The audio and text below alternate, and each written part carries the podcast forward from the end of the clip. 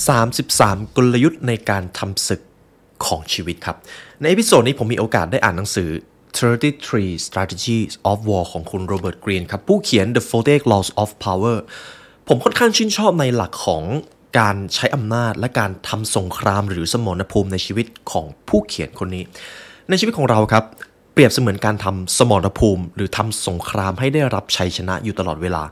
หากทุกท่านเคยได้เรียนรู้จากตำราพิชัยสงคราม ทุกท่านจะเข้าใจเรื่องนี้กันดี ดังนั้นใน episode นี้เป็นโอกาสดีครับ ผมจะพาคุณผู้ฟังทุกท่านมาเรียนรู้ 33 กลยุทธ์ในการเอาชนะสมรภูมิของชีวิตครับ You are listening to the Library Podcast.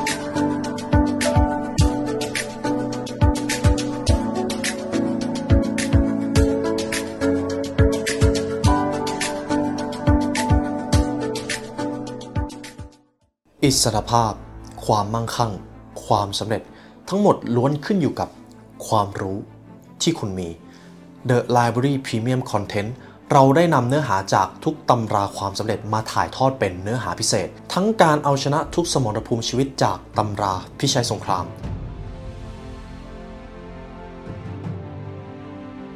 การต่อยอดความสำเร็จที่ดีสู่ความสำเร็จที่ยิ่งใหญ่จากตำรา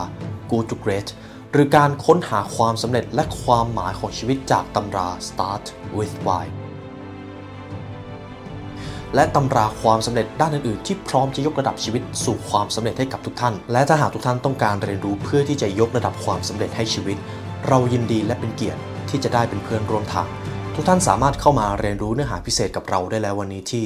www.thelibrarylearn.com เพราะการเรียนรู้จะทำให้คุณเป็นอิสระ ใน episode นี้เราจะมาเรียนรู้หลักในการเอาชนะสมรภูมิในชีวิตกันอีกครั้งหนึ่ง ในช่วงก่อนหน้านี้ผมเองก็ได้ทำตำราพิชัยสงครามครับใน The Philosophy ก็ได้ผลตอบรับดีมาก คุณผู้ฟังทุกท่านเห็นตรงกันว่า เอ้ยจริง ๆ แล้วในชีวิตเราเนี่ย มันมีสมรภูมิหรือมีสงครามที่เราจะต้องทำอยู่ ไม่ว่าจะเป็นความสัมพันธ์การทำงาน หรือแม้แต่บางทีเราก็จะต้องทำสงคราม หรือเราจะต้องเอาชนะตัวเองให้ได้ ดังนั้นมันจึงไม่ใช่เรื่องเกินจริงเลยครับ ที่ในชีวิตของเราไม่ต่างจากการทำศึกเลย ใน episode นี้ผมอยากจะพาคุณผู้ฟังมาเรียนรู้กับหนังสือ 33 กลยุทธ์ของคุณโรเบิร์ตกรีนครับ หนังสือเล่มนี้ไม่ได้พูดถึงการที่เราจะไปเข้าโจมตีอีกฝ่าย หรือจะไปเอาชนะอีกฝ่ายซะทีเดียวไม่ใช่นะครับ แต่มันคือกลยุทธ์ในการใช้ชีวิตครับ ผมจะสรุปแบบนี้ ในทุกวันนี้หากมนุษย์ยังมีเรื่องของผลประโยชน์ ความโลภความขัดแย้ง หรือแม้แต่การหวงแหนอำนาจ การใช้อีโก้มาปะทะซึ่งกันและกัน เมื่อนั้นแหละครับ หลักหรือกลยุทธ์ในการทำสงครามก็จะถูกนำมาใช้ในทันทีทันใดไม่ว่าจะรู้ตัวหรือไม่ก็ตาม ฉะนั้นแหละครับ มันจึงไม่ใช่เรื่องเกินจริงเลย ที่เราจะพูดกันว่า การเอาชนะอุปสรรคที่ท้าทายล้วนแล้วไม่ต่างจากการเอาชนะสมรภูมิของชีวิตคำแนะนำจากหนังสือเล่มนี้ เราจะสามารถพัฒนากลยุทธ์และรับมือกับสมรภูมิเหล่านั้นได้ครับ ในบทความนี้ครับ คุณโรเบิร์ตกรีนเขาได้บอกก่อนเลยว่า ส่วนที่สำคัญสำหรับกลยุทธ์การทำศึกในชีวิตมีอยู่ 3 ส่วน 1. ปรับกลยุทธ์ของคุณให้เหมาะสมกับสถานการณ์ เราจะใช้วิธีการเดิมๆเพื่อสร้างผลลัพธ์ใหม่ ๆ ไม่ได้ครับ เมื่อเกิดสิ่งแวดล้อมเปลี่ยนไป เมื่อเกิดการเปลี่ยนแปลงเกิดการผันผวน เราก็จะต้องเปลี่ยนสถานการณ์ตามความเหมาะสม หากพูดถึงในบริบทชีวิตจริงครับ เราไม่สามารถใช้องค์ความรู้เดิมๆรับมือกับการเปลี่ยนแปลงใหม่ ๆ ได้ครับ เราจะต้องเรียนรู้ตลอดเวลา นี่คือเหตุผลที่ว่าทำไมทุกสื่อที่ทำเกี่ยวกับความรู้ เขาจะให้ความสำคัญกับเรื่องของ lifelong learning ข้อที่ 2 เมื่อเกิดเหตุการณ์ไม่คาดฝัน อย่าสติแตกเด็ดขาด ควบคุมอารมณ์ให้อยู่ครับ หากพูดถึงทุกบริบทครับ การควบคุมอารมณ์ ให้มีความสงบอยู่เสมอ เป็นเรื่องที่สำคัญไม่ว่าจะเป็นสถานการณ์ใดก็ตาม หากเราอารมณ์ไม่นิ่ง หากเราใช้อารมณ์ที่ผันผวนในการตัดสินใจเรื่องสำคัญในชีวิต เราจะตัดสินใจพลาดครับ และบ่อยครั้งมันเป็นแบบนั้น ถอยออกมาหนึ่งก้าวและค่อยตัดสินใจ โลกนี้มีเวลาเหลือเฟือให้เราแก้ปัญหาเสมอ ไม่ต้องรีบตัดสินใจหากไม่แน่ใจครับ และข้อที่ 3 ที่สำคัญ เลือกสนามต่อสู้ให้ดีครับ ข้อนี้ครับความสำคัญเป็นอะไรที่ไม่พูดถึงไม่ได้ เลือกสนามที่ต่อสู้ให้ชาญฉลาด หากพูดถึงในบริบทสงครามครับท่านซุนวูก็ได้กล่าวว่า รับรู้ได้ถึงชัยชนะก่อน แล้วค่อยไปต่อสู้ การทำเรื่องใหญ่ ๆ ในชีวิตเปรียบเสมือนการทำศึกครับ รับรู้ได้ถึงชัยชนะ มีแผนที่ชัดเจนก่อน แล้วค่อยไปลงมือทำมีเป้าหมาย มีวิสัยทัศน์ มีเหตุผลที่จะลงมือทำก่อน แล้วค่อยเริ่มต้นวางแผน นี่คือหลักสำคัญ 3 ข้อที่ผมอยากจะให้คุณผู้ฟังได้มาตระหนักกันก่อนครับเอาละครับ และหลังจากนี้เราจะมาเข้าบทเรียนของหนังสือ33 Strategies of War การเอาชนะสมรภูมิในชีวิตครับ เรามาเริ่มกันที่กฎข้อที่ 1 การทำสงครามเปรียบเสมือนการทำเรื่องใหญ่ ดังนั้นก่อนที่จะตัดสินใจอะไร get rid of your bias กำจัดอคติหรือความเชื่อเก่าๆของคุณออกไปก่อนครับ อันนี้คือสิ่งแรกที่คุณโรเบิร์ตกรีนจะให้ความสำคัญนะครับ ต้องบอกก่อนว่าผมไม่ได้เอาทั้ง 33 กฎมาให้ แต่เอากฎที่สำคัญที่ทุกท่านสามารถเอาไปพัฒนาชีวิตได้เลย สิ่งสำคัญสำหรับกฎข้อที่1ครับ ไม่ว่าคุณจะต่อสู้ในสนามรบใดก็ตาม คุณจะไม่สามารถใช้วิธีการเดิมๆ ได้ตลอดเวลาครับ คุณจะต้องปรับเปลี่ยนกลยุทธ์ตามความเหมาะสมในการก้าวไปสู่จุดสูงสุด ทุกอย่างจะต้องมีการเปลี่ยนแปลงอยู่เสมอ เราจะยึดติดอยู่กับความรู้หรือความสำเร็จเดิมๆ ไม่ได้ครับ นี่คืออีกสิ่งหนึ่งที่สำคัญมากทุกตำราความสำเร็จให้ความสำคัญกับสิ่งนี้ What got you here won't get you there คุณผู้ฟังคุณคุณประโยคนี้หรือเปล่าครับ ของคุณมาเชลโกสมิธ อะไรก็ตามที่เคยทำให้เราประสบความสำเร็จมาถึงจุดจุดหนึ่ง แต่ในขณะเดียวกัน ถ้าเราอยากจะไปให้ไกลกว่านี้ เราจะต้องสร้างความรู้ใหม่ เราจะต้องปรับเปลี่ยนความรู้ที่เราเคยมีครับ เพราะเราจะเอาความรู้เดิมไปใช้ต่อยอดกับความสำเร็จใหม่ ไม่ได้ครับ และหลายครั้งมันมักจะพาเราไปสู่หายนะครับ เรามักจะสะดุดและล้มเหลวได้ง่าย เพราะหลายครั้งเรายึดติดกับแบบแผนและความทรงจำเกี่ยวกับความสำเร็จ ในอดีตครับ ดังนั้นนี่คือสิ่งแรกที่ต้องยอมรับ ความรู้ที่คุณมีอยู่ในตอนนี้ มันไม่พอครับ มันจำเป็นจะต้องถูกเปลี่ยนอยู่เสมอ ความรู้ที่ผมมีอยู่ในตอนนี้พรุ่งนี้มันอาจจะล้าหลังแล้วก็ได้ และหลายครั้งมันมักจะเป็นแบบนั้น ในหัวข้อนี้ผมอยากจะยกตัวอย่างให้คุณผู้ฟังได้เห็นภาพนะครับ ในการทำสงครามในยุคก่อนๆ ผู้บัญชาการที่ยิ่งใหญ่ในประวัติศาสตร์ พวกเขาไม่ได้ชนะสงครามโดยใช้เทคนิคซ้ำๆเดิมๆครับ เขาจะปรับเปลี่ยนกลยุทธ์ตามนวัตกรรม ตามสภาพแวดล้อมตามปัจจัยที่มันเปลี่ยนแปลงไป แต่ในขณะเดียวกันกองทัพที่พ่ายแพ้ครับ กองทัพนั้นจะมีแม่ทัพเมื่อพวกเขาเข้าสู่การต่อสู้ แม่ทัพจะใช้วิธีการในสิ่งที่มันเคยได้ผลมาก่อน แต่หลายครั้งเจ้าวิธีการเดิมๆแหละครับ กลายเป็นจุดอ่อนของพวกเขาครับ เพราะวิธีการเดิมจะใช้ไม่ได้ผลเมื่อต้องเจอกับสมรภูมิใหม่ ดังนั้นสรุปข้อที่1นนะครับไม่มีอะไรเหมือนเดิมเลยในโลกนี้ สิ่งเดียวที่คงที่ในชีวิตมันคือการเปลี่ยนแปลง คุณต้องมีความยืดหยุ่นตามสถานการณ์ ไม่ว่าจะเป็นการทำศึกในชีวิตการทำเรื่องที่มันใหญ่ ๆ ในชีวิต คุณจะใช้วิธีการเดิมๆตลอดเวลาไม่ได้เด็ดขาดครับกฎข้อที่ 2 ครับ train your mind to endure downfalls ฝึกจิตใจของคุณเพื่อรับมือกับความรู้สึกแย่ๆ หรือวิกฤตในชีวิตครับ ชีวิตคือความเจ็บปวดใช่ไหมครับ life is suffering เราจะต้องเจอวิกฤต เราจะต้องเจอการเปลี่ยนแปลงที่เราไม่อยากจะเจออยู่ตลอดเวลา แต่สิ่งที่เราทำได้และควรทำให้ดีที่สุดก็คือ ฝึกฝนจิตวิญญาณครับ ให้รับมือกับการเปลี่ยนแปลงเหล่านั้น ผมมีโอกาสได้เรียนรู้บทเรียนหนึ่งก็คือ คนที่เขาสำเร็จในชีวิต เขาจะโอบรับการเปลี่ยนแปลงครับ เขาไม่ได้อยากเจอการเปลี่ยนแปลง แต่เขารู้ว่าเขาจะต้องโอบรับการเปลี่ยนแปลง เพื่อที่จะก้าวไปสู่ความสำเร็จที่มันยิ่งใหญ่กว่าเดิม แต่ในขณะเดียวกัน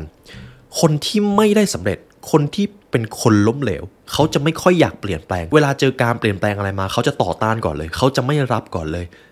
ผมเชื่อว่าคุณผู้ฟังหลายท่านเองก็เคยเห็นข้อแตกต่าง หรือข้อเปรียบเทียบระหว่างคน 2 กลุ่มนี้ คนที่สำเร็จเขาจะเปิดรับสิ่งใหม่ๆ เขาจะอบรับการเปลี่ยนแปลง แต่คนที่ล้มเหลวจะต่อต้านการเปลี่ยนแปลง และเขาก็จะถูกแช่แข็งอยู่ในยุคของเขานั่นเอง ส่วนในหนังสือเล่มนี้ครับผมจะยกตัวอย่างจากการทำศึก ในการทำสงครามหากแม่ทัพใช้อารมณ์โกรธในการทำศึก กองทัพนั้นจะกลายเป็นหุ่นเชิดของกองทัพที่แข็งแกร่งกว่าในทันทีทันใด นี่คือเหตุผลที่ตำราพิชัยสงครามจะแนะนำให้เราซ่อนความรู้สึกเสมอในการทำสงครามหรือการแข่งขัน แม้แต่การทำธุรกิจหรือการเอาชนะคู่แข่ง มันจำเป็นต้องพึ่งพาจิตใจที่แข็งแกร่งในการตัดสินใจ โดยเฉพาะการตัดสินใจเรื่องยากๆครับ ในหนังสือเกี่ยวกับเรื่องของจิตวิทยาให้ความสำคัญเรื่องนี้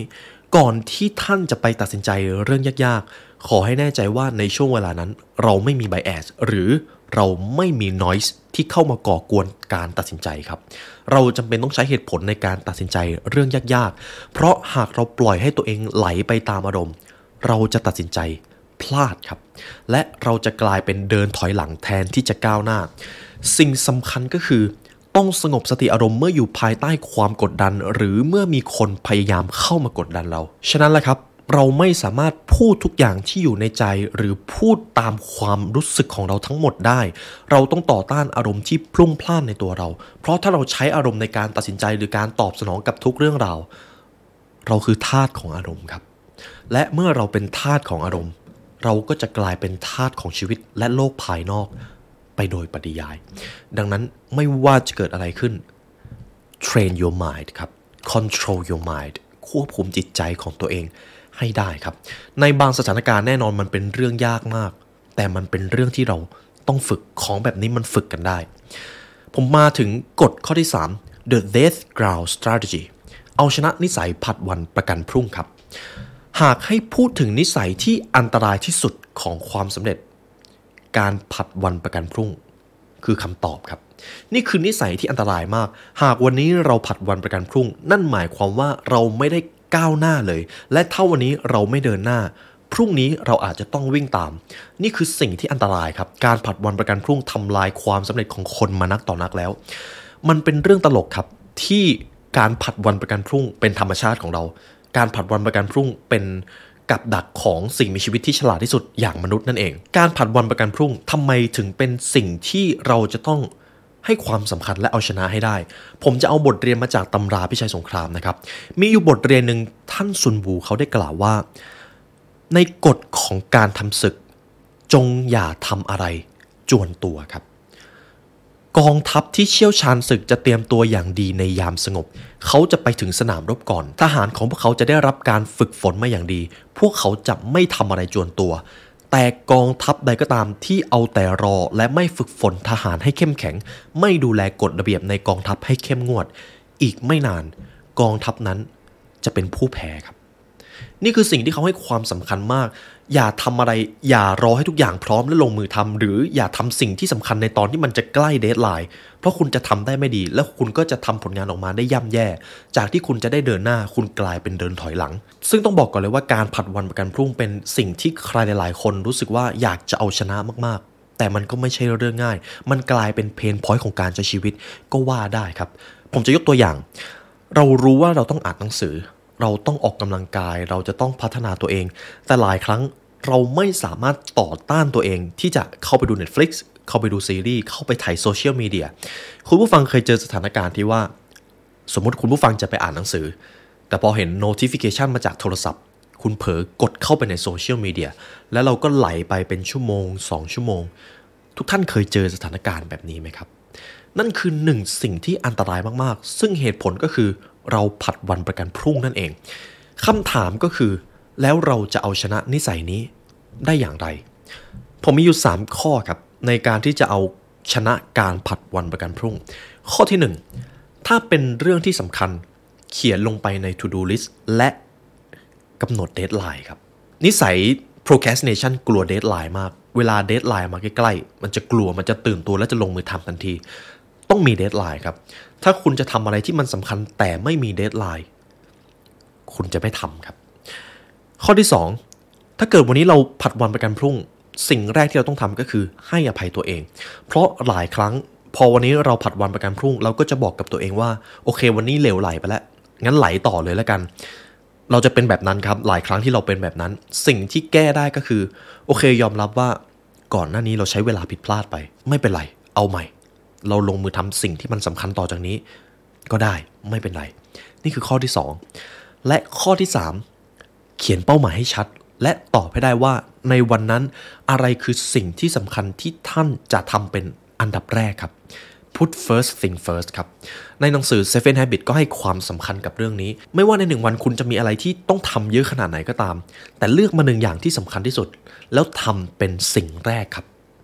นี่คือ 3 หลักในการเอาชนะ procrastination หรือการผัดวันประกันพรุ่ง ซึ่งตรงนี้ เป็นอีกสิ่งหนึ่งที่ผมชื่นชอบจากตำราการทำสงคราม เพราะว่ามันไม่ต่างจากการใช้ชีวิตครับ เราต้องตอบให้ได้ว่าวันนี้อะไรคือสิ่งที่สำคัญ และต้องวางแผนต้องจัดการ อย่าลงไหลไปกับความเร่งด่วน และทำตัวยุ่งเหยิงเพียงอย่างเดียว เพราะเมื่อเราทำอะไรมากเกินไป เรามักจะลงเอยด้วยการ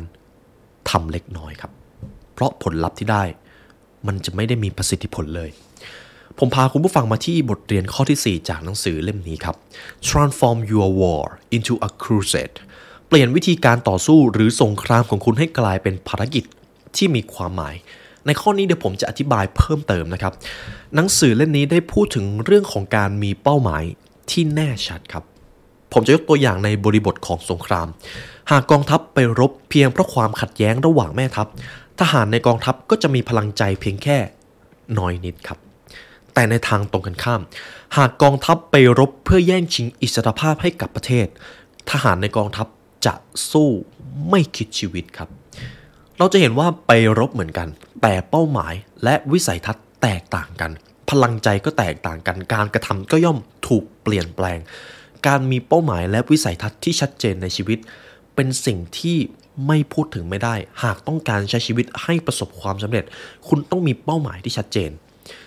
คุณผู้ฟังได้เขียนเป้าหมายของตัวเองลงไปในสมุดบ้างหรือยังครับ ก่อนที่ท่านจะนอน ท่านได้ทบทวนเป้าหมายของตัวเอง หรือท่านเสียเวลาไปกับโซเชียลมีเดียก่อนที่จะนอน ลองตอบกับตัวเองดูครับ ผมกล้าเดิมพันเลยว่า หากเราใช้เวลาก่อนนอน หรือหลังตื่นนอนในการทบทวนเป้าหมาย หากเราทำได้อย่างสม่ำเสมอ เราจะรู้ว่าอะไรคือสิ่งที่เราควรทำเราจะตอบได้ว่าอะไรคือสิ่งที่สำคัญ และเราจะรู้ว่าเราควรปฏิเสธอะไรที่ไม่สำคัญ นี่คือสิ่งที่สำคัญของการมีเป้าหมายที่แน่ชัด และทบทวนอย่างสม่ำเสมอครับ และในบริบทของการทำงาน คุณผู้ฟังเคยได้ยินประโยคที่ว่า อย่าทำงานเพื่อเงินไหมครับ นี่คืออีกสิ่งหนึ่งที่ทั้งหนังสือเกี่ยวกับความสำเร็จ รวมไปถึงบุคคลที่ประสบความสำเร็จจะให้คำแนะนำสิ่งนี้เสมอคำถามก็คือ ความหมายของประโยคนี้จริง ๆ แล้ว มันคืออะไร เราไม่ควรทำงานเพื่อเงินครับ แต่เราควรทำในสิ่งที่มีความหมาย เราควรทำให้งานนั้นมีคุณค่าและสร้างคุณค่าให้กับผู้อื่น และหลังจากนั้นเงินจะเป็นรางวัลตอบแทนให้กับเราครับ นี่จึงเป็นเหตุผลว่าทำไมเราไม่ควรทำงานเพื่อเงิน หากคุณทำงานเพื่อเงิน โดยไม่รู้ถึงความหมายของงานที่ทำคุณจะหมดไฟ แต่ถ้าคุณรู้ว่าคุณค่าของงานที่ทำคืออะไร คุณจะค้นพบว่าการทำงานมันมีรางวัลในตัวมันเองครับ และถ้าในตอนนี้ คุณผู้ฟังอาจจะยังตอบไม่ได้ว่า งานที่เราทำมันมีคุณค่าให้กับใครบ้าง หากท่านยังตอบไม่ได้ ลองเรียนรู้จากตำรา Start with Why ที่ผมเคยได้ทำและเมื่อถึงตอนนั้น ทุกท่านอาจจะตอบได้ว่า เพราะอะไรเราถึงกำลังทำในสิ่งที่เราทำอยู่ แต่สิ่งที่สำคัญที่สุดก็คือ จงมีเป้าหมายและวิสัยทัศน์ที่ชัดเจน ถ้าเราไม่มีเป้าหมาย ต่อให้เราจะเร่งความเร็วชีวิตขนาดไหน มันก็ไม่ต่างจากการเดินเรือที่ทวนลมครับ ผมพาทุกท่านมาที่กฎข้อสุดท้ายครับ กฎข้อที่5 lose battles in favor of winning the war การรู้จักยอมแพ้อาจเป็นการสร้างชัยชนะในอนาคต ข้อนี้เขาต้องการจะสื่ออะไรตำราพิชัยสงครามจะให้ความสำคัญกับเรื่องนี้เช่นกัน หากสงครามนี้ไม่คู่ควรที่จะลงเข้าไปต่อสู้ การยอมแพ้ อาจจะเป็นทางออกที่ดีกว่าครับ อย่าเข้าไปรบโดยที่มองไม่เห็นชัยชนะ แต่ให้รับรู้ได้ถึงชัยชนะก่อน แล้วจึงออกรบ นี่คือหลักที่สำคัญที่สุดของตำราพิชัยสงครามรวมไปถึงหนังสือเล่มนี้ครับ อย่าหลงไปกับผลประโยชน์ โดยเฉพาะผลประโยชน์ระยะสั้น แต่ต้องมีแผนให้ไกล ยิ่งคุณมีวิสัยทัศน์แจ่มแจ้ง ปฏิเสธสิ่งที่ไม่สำคัญเป็น เมื่อนั้นท่านจะพบกับชัยชนะของชีวิตครับ เพราะการไม่หลงไหลไปกับผลประโยชน์ระยะสั้น มันเหมือนจะง่าย แต่จริง ๆ มันมีความซับซ้อนและมันจำเป็นต้องฝึก ผมจะยกตัวอย่างครับ